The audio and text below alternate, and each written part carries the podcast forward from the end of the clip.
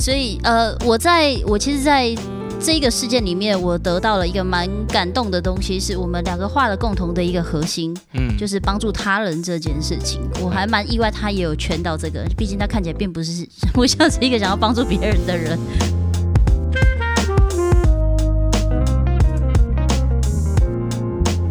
大家好，欢迎来到老板想什么，我是小周，今天是第7集。那在上一集的时候，我们邀请到老板的人生伴侣，同时也是创业不可或缺的好伙伴小拉。嗨，我是小拉。对，来到我们现场当我们第一个受访的企业家，这样子自备麦克风。对，再次强调，居然要自备麦克风。好，那由于小拉他个人的一个好习惯就是说，当他说接下来我简单讲5分钟的时候，为什么会跑到第2集啊？不是说好就是一集把它结束掉？为什么我这劣根性就是永远都改不掉，烦死了！而且他昨天还批评我们指教前面的1到5集啊，都是拉太臭又太长哦，又臭又长哦。结果他在蕊的时候还说：“你看，我要照这个大纲 A B C D 来讲。”对，我控制在40分钟内就要讲。40分钟没有，我想说，我刚真的有讲很久吗？我就觉得时间过得好像也还好啊。我录音软体的时间显示我们已经录了1个小时。Oh my god！ 我每次只要是开会，我就说：“哎，不好意思，我简单讲个5分钟，然后就会3小时。”好，也很感谢有这样子的健谈的来宾哦。我们最怕就是据点王，对不对？嗯，只要是那个据点王，我们就不知道该怎么放下去了。好，然后小拉他刚刚说，我猜他大概也不记得了，就是他把婚后的人生大概以10年为单位做切割，现在要进入第二个10年的终点了。已经过了2个10年了嘛，那我们接下来这一集要讨论的是第二个10年到底在做什么。那我们知道的是，公司呢从一个小有规模5人团队、6人团队，现在要渐渐成长了，变成一个超越中小企业，那准备要成为大企业的阶段了。那不知道你们想跟大家聊一些什么呢？第一次体验到说要去养这么多人，扛这么多家庭， yeah. 以前只是我们2个，当自己要担任起所谓老板的责任的时候，哇，开始考虑的是每个月营业额至少做几千万以上才能够打平，少于几千万以下就是赔钱。嗯，压力浮现，然后你们开始出现了瓶颈在哪里呢？瓶颈在于公司扩张的过程里面，以前都可以自己一个人就决定，可以快速的决定，那现在变成说你公司要布达下去，你中间的布达过程沟通就会出现问题，还有把对的人放在对的地方，这沟通也会出现问题。那他也会有情绪感受的地方，他如果做的没有你期待中的好，他压力也大，我们压力也大。我觉得现在我自己在观察，遇到像我们这样子的老板其实还蛮辛苦的。我们有一点不像是传统的这种老板的思维，我们期待的是在员工身上也可以学到新东西。像我自己的员工也是，其实我很好的朋友 YY， 我们的设计师，我跟 YY 之间的关系就是真的很朋友。我们几乎我们所有的员工都不会害怕跟我们就是说真话，这也是我们要求的。像有些时候你会碰到营业额需要去追的时候，或者是突然有个什么决策下来，你会不小心分心了，忘记了你自己，所以 YY 就会收起你 伤人的那一部分，我就会清醒，就会觉得对，我刚刚怎么下那个决策，怎么会想说这两个成本我怎么会去挑那个便宜的东西来用。对，因为我觉得大家是伙伴，我们并不是什么老板跟员工之间这种上下对立的关系，所以即便是像我们就对管理很不懂啊，这些过程对我们这10年来说是很好的学习。一直以来我们都就是蛮常凭直觉在做事，因为刚好天生有这个直觉比较强的这一个优势在，所以可能我们要上一个组合或者开发一个新商品上面，我都会因为直觉，就是知道我就是要会中，就是会果断要这样做决定。对，那是刚开始的我们。可是一直到后来，可能各个方面的专业上面比我还要厉害的人，他们开始加进来之后，我们有一开始的冲撞，到后来我们去调试，就是说我干脆放手一次让他们去试看看，反正一档没有卖起来也不会导致公司倒闭或怎么样，那就是让他去试。轻描淡写的讲一件一般人不会轻易说出口的话。举例好了，小周跟 Amy 他们有做过找那个 YouTuber， 就是曾经、这群人曾经就是花了蛮多钱，就很失败。就是所谓的，就是说，没有把品牌的专业讲出来。可是我们也试过一个新形态的找股癌就意外的成功。所以没有说什么是稳赢，做生意本来就没有稳赢。如果做生意不能怕输，不能怕赔钱，你所做的任何投资都是在 try， 都是在学习。所以我们也蛮愿意，就是说让员工。就是跟伙伴们就是去试一下新的商业模式，新的 KOL， 新的什么失败了我们就知道，好，以后不要再犯这个错误了，我们 move on， 我们继续下去，我们不会去不会去陷在那个赔多少千万什么的，我们不会去想太多这个，我们往前看。我们两个会先在家里先自己调频，调到一样，就是我们对这件事情，我们必须得让它过。但是我们要确保的是它不会再发生，因为很多夫妻光是在这里，如果有一个是那种我明天就是要进去骂死员工啊什么啊这一些，你怎么可以发生这样子的错误，而两个所谓的公司的领导者并没有同样的认知的话，那就会有很大的状况产生。我觉得反而要把那个员工更是要留住，因为那个员工可能因为这样让公司赔几百万，可是他有那个几百万的经验，千万不能让那个员工留到别的公司去啊！因为这个员工的资产就是他确保以后不会发生同样的事情在这个公司。可是那个员工如果因为这样被你骂一骂，跑去别的公司，把那个宝贵的经验带去别的地方的话，就是那个白老鼠。反而我们才是亏大的那一个人。我的看法是这样，经验才是最重要的。对，大家就是在做生意或是工作上一些参考，就是拥抱错误，因为错误是总是会发生的。那两位刚刚也在定义说，人生的各个阶段，不管是婚姻或者是企业，怎么一起走过来？你们认为一个关键字就是说升级嘛？那听起来你们在对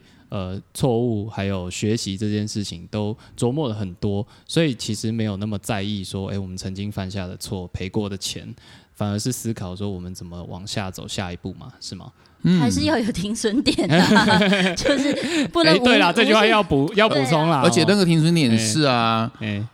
是这个停损点是你知道再接下去这个东西会一直不停的烧钱的话，你就要喊卡了，你要有勇气去改变，你要有勇气去承认你就是犯下错误的投资，那我现在就是要停了，我烧3年了不会赚了，那我就是停，我知道接下来也不会再更好。我其实可以跟大家分享，这也是前面有蕊过的哈，就是法国子公司这件事情。好，让你们大概知道一下说，两个人的薪水大概多少呢？我们要花1000万养两个人，台币了哈，台币1000万，1000万听起来很多，对不对？1000万里面大概有500万左右啦，550到550左右是要给法国的税、劳健保这些东西的。所以你仔细想想哈，两个人也就是450万，450万听起来很多吗？也没有，因为你除以2等于一个人225，你再除以12个月，其实一个人不到20万。以法国的那个消费水平来说，一个人不到20万台币，18万台币的话，其实就等于差不多台北的10万多块这样子而已。因为你要想说他们是50岁，一个60岁以这样的工作能力跟过去的经验，还有那个当地的通路人脉，我觉得我们算是蛮划算的。好，长话短说，这3年来，我们总共。第一年2017年赔100万，2018赔500万，然后直到去年赔了1000万，因为去年有疫情，所以每年都赔。那我们就觉得今年又会有疫情，又封城了，到目前还没有好转的迹象。如果我不做决定的话，我可能今年又要再多赔1000万了，光是法国子公司，因为整个城市都封掉了。那我们怎么做？我们跟他们说。其实公司无论赚钱赔钱，我每年光是要给法国政府就至少500万起跳的话，其实真正的敌人不在疫情，真正的敌人，我们共同的敌人，我们跟法国子公司的员工这样说，我们真正的敌人是法国政府的这个制度。你要不要回去自己当老板？你自己当老板，你自己也不用缴那么多的劳健保，有多少公司的获利就是属于你自己，你反而活得起来。我们确保我们给你工厂成本价，让你有足够的获利，让你站起来。经过大量的沟通，他们也同意了，所以我们很开心的是，我们今年至少法国不会赔1000万了。我也跟我们财务长、跟我们的董事会的大家说，现在的状况跟3年前不一样。现在就是有疫情，而且疫情看来短时间不会好，那我们要勇于承认这个错误，勇于承认我觉得是一个非常重要的观点，很多人都是会死撑硬撑，了解自己，对，要了解自己，而且时局就是不一样，现在谁会料到这种东西，那你要改变，你要勇于改变，对 ，OK。那我们刚刚谈了你们的前2个10年嘛，对不对？你们接下来下个10年，如果你还愿意跟我再过10年吧？不然怎么办？很散，对不对？顾虑一下第三者。我记得有一天啊，那时候好像John在看，你知道他是我的人体翻译机，就是不是臭的那一种，正常的那一种。就是我很懒得看书，他看书的速度很快，有时候我会看到某一些报道，可能是全英文的报道啊，或者是什么的，我就会丢给他，然后跟他讲说：“你可以帮我看，然后你画重点给我。”对，那刚好那时候他一直在推荐《原则》这一本书，那我一样就懒得看嘛，我就是对，我就跟他就我就说大概500-600页，太难了，我没有办法。然后我就跟他讲说，那这本书是在讲什么？那他就告诉我说，里面有一个测试很有趣。你如果人生只有3个你觉得最重要的任务，或者是你的核心价值的话，你的原则的话。你要去做什么事情？举例来说，有些选项就是，看起来大家都会选项是我要变有钱，或者是我要环游世界，或者是我想要做很勇敢的事情，体验别人没有体验过的事。那当然也是有一个选项是 helping others， 帮助他人。我们就分开勾选嘛，你要选3个。我记得我勾选的第一个就是说我要去体验全部的事情。对我来说，人生就是体验。对我自己的个人定义是这样子。那小拉呢？我很意外，他的第一个竟然是 helping others， 帮助他人。我就很震撼。然后我们晚上可能那天又出去散步了，我记得那天晚上就去散步，很散步，对，每天都散步。那我们就会聊，你知道吗？很有趣的是，夫妻就是藉由这样的散步，渐渐对平。现在对我来说，冒险好像也不是那么重要了，反而帮助他人是让我有一个使命感的一件事情，像是帮助员工成长，或者是 podcast。说真的，我会这么有热情。其实也真的可以把我们的经验传承，让其他的婚姻卡关的夫妻们可能从中间学到一些事情。所以你们2个分开圈，但都有圈到 helping others。 对我来说好像是第3、第4顺位之类的，对，但是这是对他来说是最大的顺位。对，我圈第一个了，可是我记得当时，可是我们2个都没有圈我们要钱，还蛮有趣的。前3个我们都没有圈，就是赚钱，对我们来说其实一点也不重要，不奇怪嘛。所以你法国子公司赔很多嘛，我们勇于投资，对。所以我其实在这个事件里面，我得到了一个蛮感动的东西，是我们2个画了共同的一个核心，就是帮助他人这件事情。我还蛮意外，他也有圈到这个，毕竟他看起来并不是不像是一个想要帮助别人的人，对。所以我就从那一次开始，这件事情一直放在我们的心里面，就是想说，哇，刚好是人生的下一个阶段，一个所谓我们常在聊的这个所谓中年之旅这件事情。在John在寻找自己的中年之旅的过程里面，我也同时在梳理我的童年、青少年，然后跟这些所谓创业过程或者是什么，我们丢掉了一些东西，然后留下了一些东西。以分家这件事情来说好了，分家算是一个我不是太常愿意去碰触的一个议题，因为这里面有很多复杂的关系，没有所谓对错，其实就是理念不一样。可能以前的创业过程里面，我所经历的就是货可以卖出去就好，对。但是在我后面，对，你说这是错吗？这其实也不是错，这是上一代的人做生意的方法，当时的环境时局，它就是整个社会氛围就是这样子，你货可以卖出去，然后就赚大钱，快速赚钱。 对，我不想喊出那个口号，就是身为高雄人对这个字很敏感，很熟悉的这个所谓发大财或是什么的，对。然后但是到了我们这一代，其实我们有受过一些比较不一样的训练，就像我们在接受法国挑战的这一个过程里面，我们看到了这一些刁钻跟严格。你因为有经过这样子的考验之后，你自然会把这样子的标准放回来到你的商品上面，回到台湾的市场，你还是会用同样的标准去，因为你知道这是在做一件对的事情，绝对是加分的事情。那当然在这个过程里面，可能就会跟所谓卖货会有一些冲突出现，所以没有对错，只是理念不合，大家分开了，我觉得也 OK。 只是在梳理的过程里面，我就发现如果要我去找回所谓的亲情或是什么，而我必须去放弃掉这个对商品的坚持，那我宁愿我丢掉的是亲情。对，这就是在找中年之旅过程嘛。对啊，所以你自己梳理出了比较完整的观点来看这些事情。对，那当然我也丢掉了一些东西，像是我丢掉了坏脾气冷战这东西，我就把它丢掉了。我带下去往我下一个10年要走的是开放的心。对，对小孩也是，因为我是一个其实还蛮虎妈的人，但是现在对小孩就是商量，什么都用商量的。那都梳理的差不多之后，其实我没有让大家知道的是，我在今年2021年的1月1号的时候，我去送了给自己一个进到中年之旅很大的礼物，就是我去参加内观。然后我不是因为John我去参加内观的，一定要讲清楚。对，这要讲清楚。然后并没有要讨好我，不讨好这件事情是我带到下一个10年的好东西。对对，我觉得这是一开始我不太确定它是不是一个礼物，然后我也不太知道我会经历些什么，所以我只是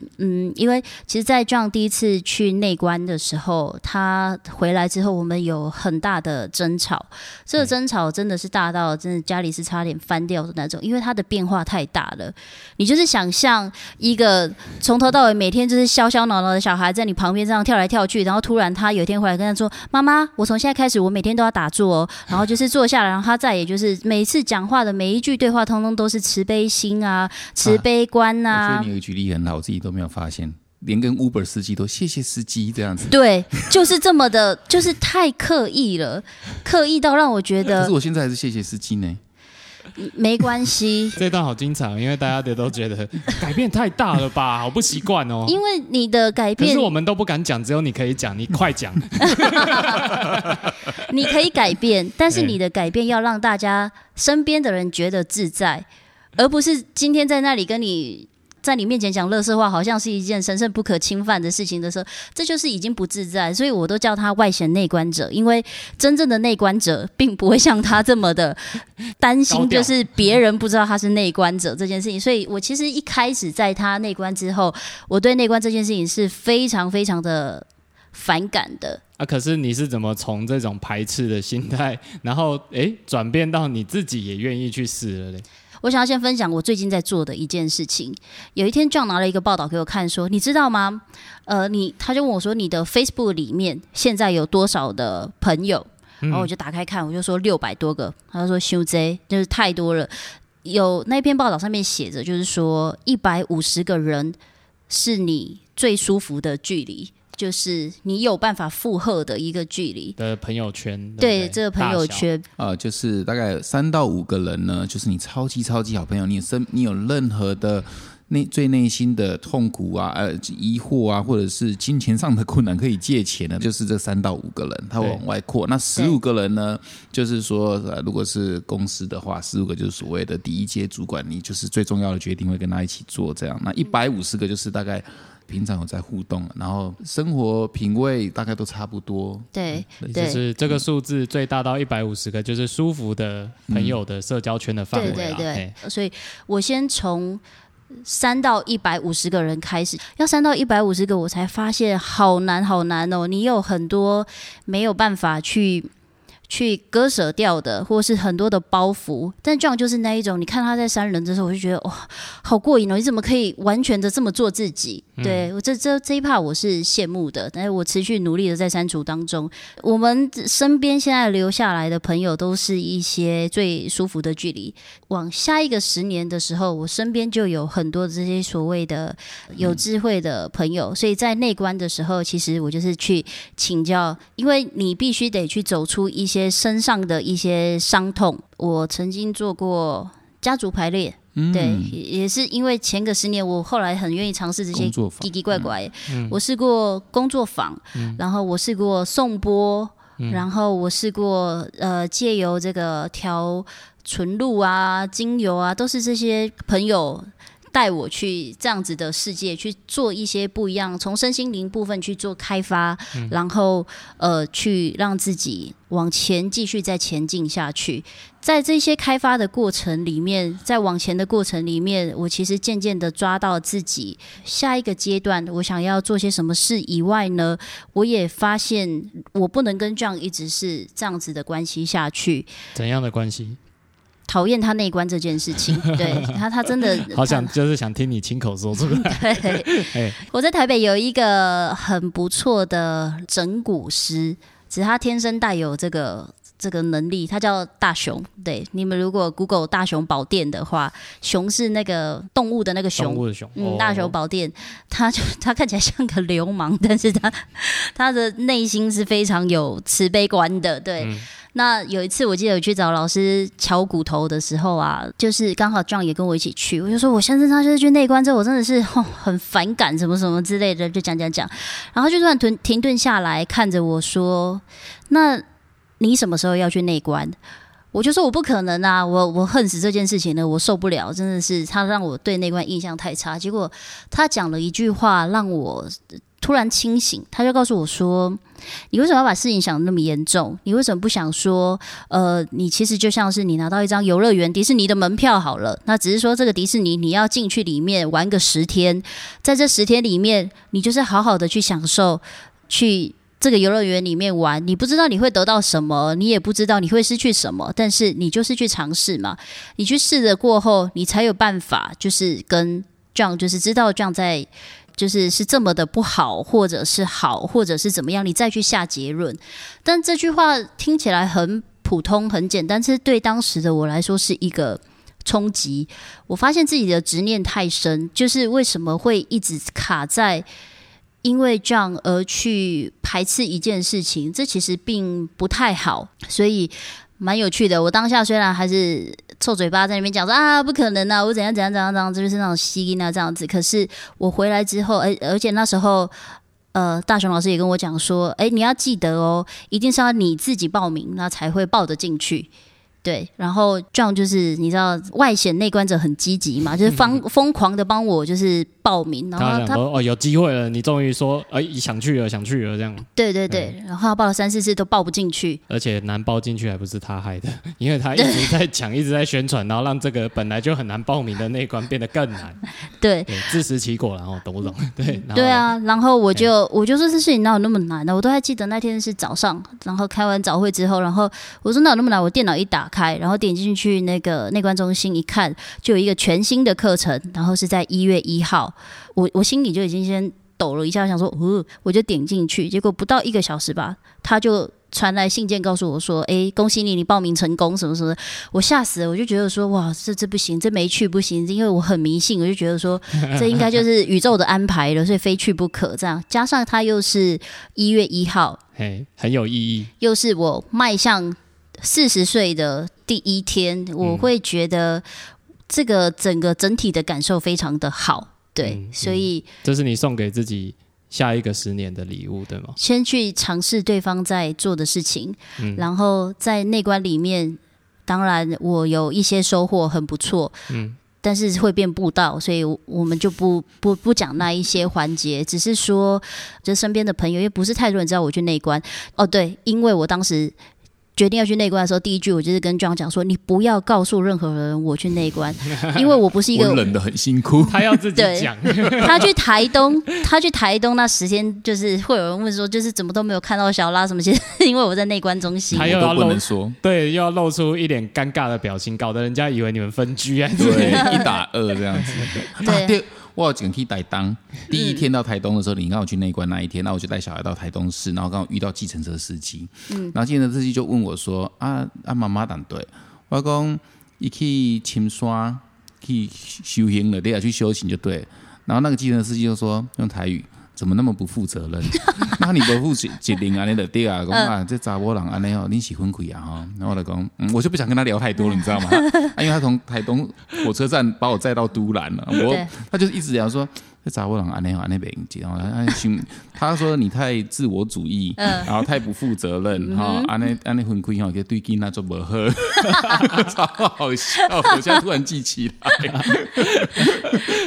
对，看到我就大家看到我一打二嘛。对，一个男人神情落寞，带着两个小孩，问他老婆去哪里，又支支吾吾说不出来。我只能说他去深山，让他去做他自己的事情。你花一夜白几年？你这样子，你这样讲法就已经不客观了。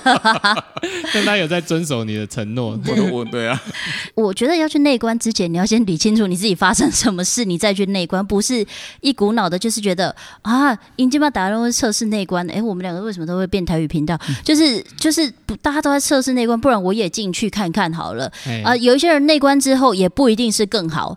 对，我是觉得每个人的礼物都不一样啦。对啊，只是说我还蛮幸运的，在那10天里面，就是第一次只有跟自己相处，没有老公，没有小孩，在思考范围也都是在自己。对，那。好像20-30年没有这个样子哈。我从来没有这样子过，因为我是在一个大家族长大的，所以没有过自己静下来，真的只看到自己。这也是为什么我回来之后做了一些改变，开始删除朋友或是什么。我发现多一点时间跟自己好好的对话这件事情，对于小孩或是先生，甚至是公婆，甚至是原生家庭的父母，都会有一些帮助。对，非常认同，非常认同，因为现在萨提尔的。萨提尔里面也是不断讲到，你在跟他人连结之前，第一件事情是跟自己连结。所以如果我们在这么忙碌的生活中一直不断的就是把时间花在别人身上，然后你一直忽略自己的感受的话，你其实没有办法真正做到跟他人的互动，那你就浪费了。其实这样说下来，你整天都浪费了，你完全不知道自己的感受。我这里补充一下，去内观之前啊，小拉就小周都知道，我一天大概花14-15个小时在手机上面，甚至每次都回粉丝留言这样，我会太有那个资讯的那个焦虑感，这样子。焦虑。对，那回到内观，第一次回到内观，现在到第二次之后。我现在手机的使用量降到一天只有1个小时。哦，这是真的。我昨天才看到他手机那个使用时间，非常惊讶。我以为是某个 app 的时间，比如说 Facebook， 就是整只手机的时间才1个小时。我现在来挑战你们，你们如果可以做到这样的话，那你们就真的很厉害。你知道我你如果做得到，你也不用去内观嘛。对，就是小拉刚刚说的，你先了解一下自己有没有需要。对。啊，就是因为空出这么多的时间，不再花时间去看别人的八卦。啊，那是别人的生活，你才有办法真的看自己，往内看。对。你想说的是说，在40岁的你给自己的礼物，就是在第一天嘛，新年的第一天去了内观回来，那你自己感觉应该也是有一些收获，在我们刚刚的对谈里面。因为我们其实有讨论过这个目标是什么啦。下一个10年呢，我自己就在想象下一个10年，所谓左键啦。这个公司它的模样应该是什么样子？有一些我曾经想要去做，但是一直没有能力，现在终于空下来，因为我团队已经很成熟了。那我跟 John 的目标，其实我们一直有想要去挑战，把这个包材这件事情变得就是更好。包材不是说只是我们自己的改变而已，而是整个产业。那一天John讲了一句话，我感触很深，就是说，其实我们台湾，人才非常的多，但是绝大部分的人才都往半导体去发展了。但是其实我们在做美妆的这个过程里面，我们看到了很多的可能。你刚刚提到包材，所以你想说的是。未来希望在包材上面可以有一些革命这样子。对，这革命很难，可能要结合一些国外的技术，也不知道。但是我们现在已经开始在做这些事，对。那什么时候会成功，我们也不知道。但是就是非做不可。我们在去年初吧，去年初我们有去那个巴斯夫，是德国最大的化学。公司应该说已经是全世界最大了 BASF 哈。那我们这样提出这样的请求，他们的第一个想法就是说啊，不可能啊，那个成本至少是现在的20倍起跳，因为太少人在使用，因为那个量太小了，所以没有所谓的经济效应，所以成本一定会很高哈。那所以我就在思考这件事情说，那如果有一个品牌 crazy enough 够疯狂。就是敢用这么高的成本去做这件事情，去对他们提案呢？即便我们获利会变得非常非常小，但是至少要有人先去做这个领头羊的话，那我觉得我们就会是那个公司啊，因为我们从以前到现在，我们的核心一直都不是以赚钱为主，我们核心都是一直是以帮助他人为主。可是我们如果这个东西有做起来，我们愿意去尝试，这也是为什么我们要做佐研院，那是不是就可以帮助让更多的其他公司也愿意，其他的品牌也愿意跟随着我们脚步去使用。这是我们觉得说自己的下一个10年的一个使命感，我觉得这是会对地球会是一个很好的事情。我相信只要有人做出来，市场的生态会改变，或许我们在买东西的过程里面就不是只是卡在单纯的就是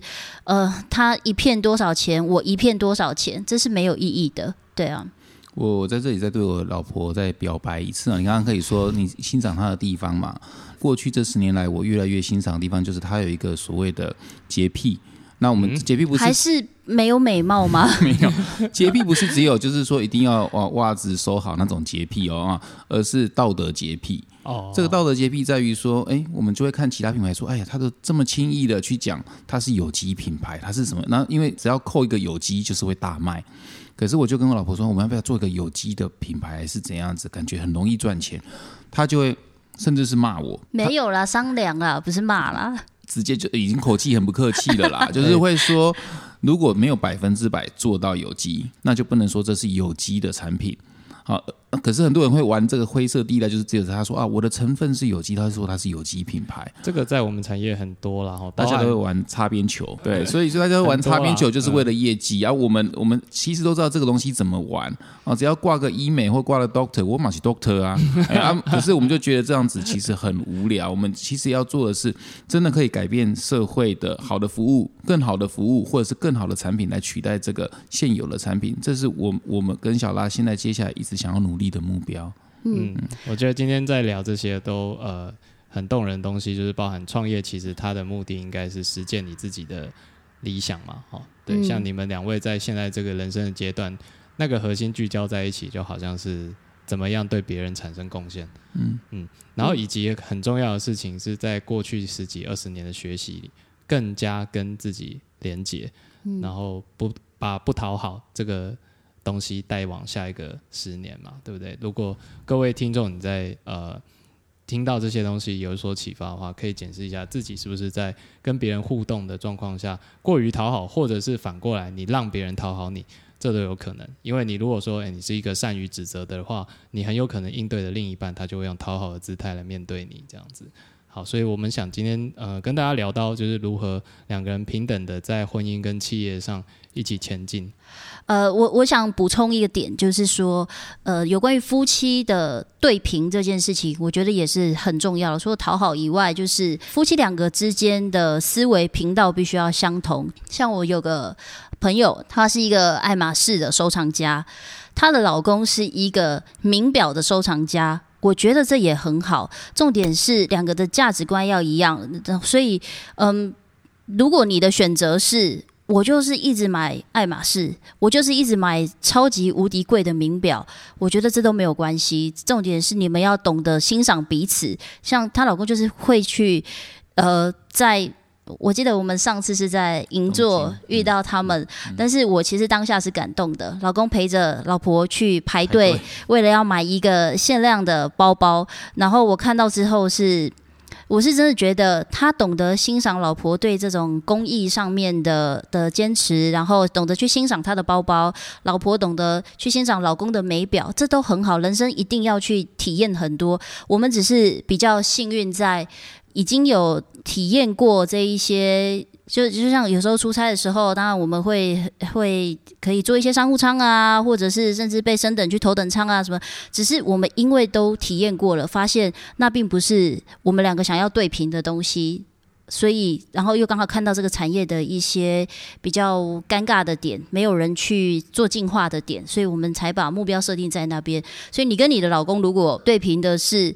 可能是改变下一代的教育或是什么都没有关系，什么样子的主题都是好的主题，重点是要懂得欣赏彼此，这样子就好。夫妻如果可以同样的频道去体验追求差不多的东西的话，那就是会是很和谐的家庭。无论是你是一起去追求物质，我们也一起去追求物质过啊，都想喝蹦点嘛，曾经也做过这东西、嗯、啊，也或者是一起去追求简单的生活。甚至我们现在还会玩一种游戏叫做师兄师姐的游戏，这样每天在家里说，哎、欸，师姐要共修吗？但是我最近不喜欢吸收师兄的磁场，因为我有我自己的磁场，我不喜欢被干扰。就是你们两个打坐那个词听起来就是像打炮，我不知道为什么。那应该是他长相的问题啦。好，那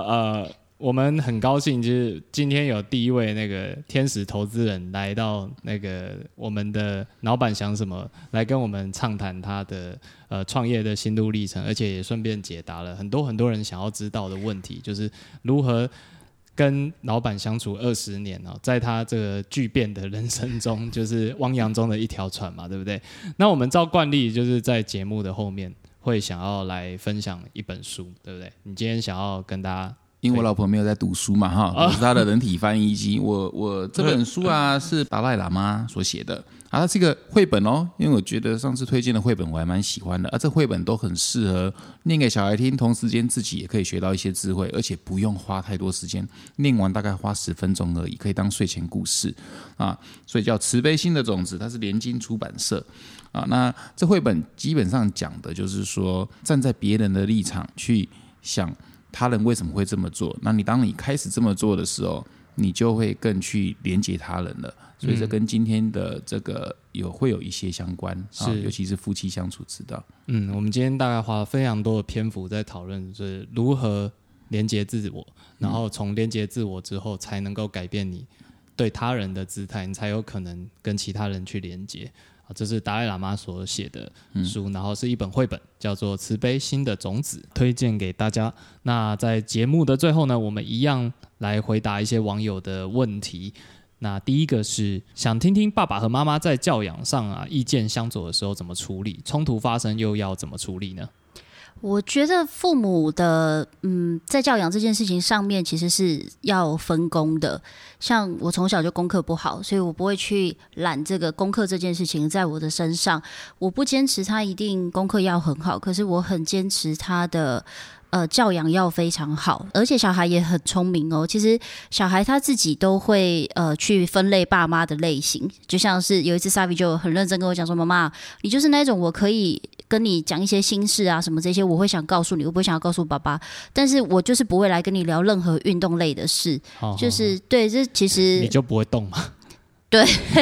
就是爸妈的角色其实分开的话，让小孩有个依靠，他知道当他碰到什么样子的问题的时候，他会找你聊。所以你认为说要分工？还有一个事情我蛮想推荐大家的，就是如果你有不只是一个小孩的话，偶尔一定要让你的小孩享受当独生子女的机会。所以像这一次 John 带 Savi 去台东这个旅行，对、他其实是我们刻意去营造出来，让他们父子之间有自己的空间，可以去解决爸爸跟儿子之间的问题。所以当把两个小孩刻意分开的时候，让他们分别享受爸爸妈妈的爱，这是一件很好的事情。对，那所以我们是刻意在 John 跟 Savi 去台东第3周之后，我才带着 Annabelle 去找爸爸的。就是如果你有2-3位以上的子女，可以有分别跟父母独处的一个机会。那刚刚他有问到说冲突发生怎么处理，但我们前面已经其实花蛮多篇幅在讲哦，你们可以培养一些小习惯，像是一起去散步这样子，我们就不再多回答。那下一个问题是，请问在小孩小的时候要怎么调节家庭和事业？拜托老板娘以女性观点回复，因为她觉得男生都不懂。其实我们自己在当时小孩还小的时期，都跟你们一样，就是我们都是新手爸妈，混乱是一定的。我还算是比较幸运，还有保姆。可是即便是我有保姆，我一定会坚持晚上就是回来自己顾小孩，然后自己跟小孩相处，因为那时候还有喂母乳啊什么的。就是他真的很累很累很累，但是他一定会过去。因为像是跟小孩之间亲密感这件事情啊，是完全没有办法偷懒，你用多少时间在他身上换回来的亲密感，就是一定是成正比的。然后当然夫妻要分工，就是照顾小孩，即便是职业妇女，我都觉得照顾小孩绝对不是太太一个人的事，所以像我们会商量，在当时的我们啊，我们会商量 John 其实都会提早下班，他可能因为我早上没有办法早起，因为我睡眠不是那么正常，但是 John 他就是那种早上就是可以很早很早就起来了，他就会先进公司，那他进公司先处理他的部分的公事之后，他会大概在3点左右他就开始就是往回程，因为也是小孩就是放学的时候了，所以他会提早回来跟小孩相处，那等到我下班的时候再换我再接手，再跟小孩在一起这样子。嗯，那很多人他这样讲就是会觉得说，男生在教养上可能没有尽到责任，那该怎么办让男生就是负起责任当一个好的爸爸？我有一个很简单的建议，就是好好的听一下老板想什么，因为其实这前面1到5集我们不是在老王卖瓜自卖自夸，就是有非常多就是爸爸如何陪小孩的内容，大家可以回去听。那最后一个问题是一个很好的问题，到目前为止拉姐的人生路上最感谢的人有哪些？扣掉老板。哦，这个很有智慧的一题。我现在直觉上直接回答的第一个跟第二个，我会把这个名额，对，这个扣打送给我的公婆。对，因为竟然是感谢公婆。对，我是真的很感谢我公婆，尤其是他们非常的开明。说真的，我不是一个传统乖乖牌的媳妇，然后我也很会，就是你知道不讨好嘛，就是因为我并不是，你很做自己，对，我很做自己，可是我公公婆婆给我绝对的空间做自己，那你当然会有，还是当然老一辈会有一些传统的观念，但是我们曾经有冲突的时候，是我还印象蛮深刻的是，我婆婆后来是觉得算了，我就是眼不见为净，她是搭着飞机回澳洲，然后就觉得几个月后再回来，其实大家就又好了。对啊，所以然后包含在分家的过程，我婆婆跟我讲了一句很有智慧的话，我真的是受用一辈子。她那时候告诉我说，因为毕竟那时候分家状况很混乱，那当然彼此就是臭鸡蛋丢来丢去。但我记得有一天，我婆婆上来就告诉我说，你要永远记得，不管再怎么样，你都不可以去恨自己的父亲。对，他说父母也是会做错事情的。然后，这句话对我的影响非常的深。对啊，他就说你永远不要做那种当你老了之后会后悔的事。这个在当下你应该是听不太进去。我听进去哦，对，我还、因为我乖媳妇嘛，这时候就是乖媳妇，因为我觉得在臭鸡蛋丢来丢去的过程里面，他们没有责备过我，就是哎呦怎么会因为你娘家的事情，要搞得就是家里在乌烟瘴气的，他反而从头到尾都是鼓励，就很支持你这样。对，这让我非常非常的感动。对啊。所以你有感觉到就是包容是一个老板家的基因吗？有欸，我以后建议李包容好了。那还有吗？还感谢谁？我第二个想到的，干嘛走音啊？我第二个想到的，可能大家会有点意外，但是是我现在人生的阶段，我是发自内心想感谢他的人。其实是我的爸爸。其实我们虽然分家，然后伤害也已经造成了，对，但是最近我爸爸做了一个动作，其实让我也是发自内心的有感动，觉得他还是我认识的那个爸爸。对，在我们分家之后，其实彼此大概3年是完全没有任何的联络。然后前一阵子某一天，爸爸就是刚好透过手机的讯，因为 Annabelle 拿我的旧手机，对，然后他可能以为是我，然后有传那个讯息，就是问候这样子。那也因为 Annabelle 的关系，那因为他就是很自在的跟爷爷就是问候了一下，那爸爸开始开启了跟我们之间的连结，尤其是他在很多过程里面让我看到了，就是一个我觉得大家都会犯错，这个错误或许他也不一定认为是他是错，或是我是错的。我觉得我们不讨论那个过程，但是我们讨论的是，老父愿意跟我们晚辈就是重新开启连结，并且是善意的。那我也觉得时间点很对，就是 John 也去了内观之后，调整了自己的频道，我们大家彼此也都已经把目标看上下一个人，就是看往下一个人生在前进了。我觉得要带到下一个10年的东西里面，并没有恨这个东西，所以可能时间点一切也都发生得很刚好。所以其实我跟爸爸就是现在应该是我跟 John 跟对爸爸这一 part， 其实我们公归公，私归私。那公事上彼此毕竟还是某一些程度上的竞争对手，我们从不谈论到公事，但是在私事上面。前一阵子学到好像李崇建老师讲了一句话让我很有感，就是他说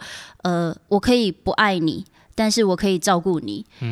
我相信父母永远是我们做儿女的一定要去承担的一个责任，这不是痛苦的，这是自然的天性，我们会去想要去做这件事情。然后我对爸爸，你说要去讨论爱或不爱，我觉得这现在因为也才刚发生，我还需要去消化。我想一定还是有爱，才有可能再一次的连接。对啊，所以我还蛮感谢我的爸爸，他还是我印象中的那一位大家长，他还是让自己就是努力的去。往圆融的方向去走啦，对啊，所以暂时我会除了 John 以外，我会想要感谢这3位长辈。是我非常意外的答案，我并没有想到会是这样。那因为我也蛮意外的，是一个很好的问题耶，那才会有这样子真诚的讨论跟分享。那我因为我一路跟着你们一起工作过来，所以我看过你们非常焦虑跟焦躁的。那一个时期，那没有想到会有一天发生说，现在能够用更平等的观点去看待双方，就是公归公，私归私，公司上可能立场不一样，但是私底下大家还是可以渐渐建立一些新的关系。那节目就要停在这边了。很感谢今天就是我们的天使投资人王小拉自备麦克风来参与。麦克风我不能带走对不对？不行，请留下。可恶！如果还有更多的问题你们想问的话，也请刷5星评论，我们会再把您的问题留到下一集。是在 Apple Podcast 留下我5星好评，那我们就会在之后的节目来回复你。谢谢大家的收听，我是小周，我是老板，我是小拉。我们是老板想什么？谢谢大家，新年快乐，拜拜，拜拜。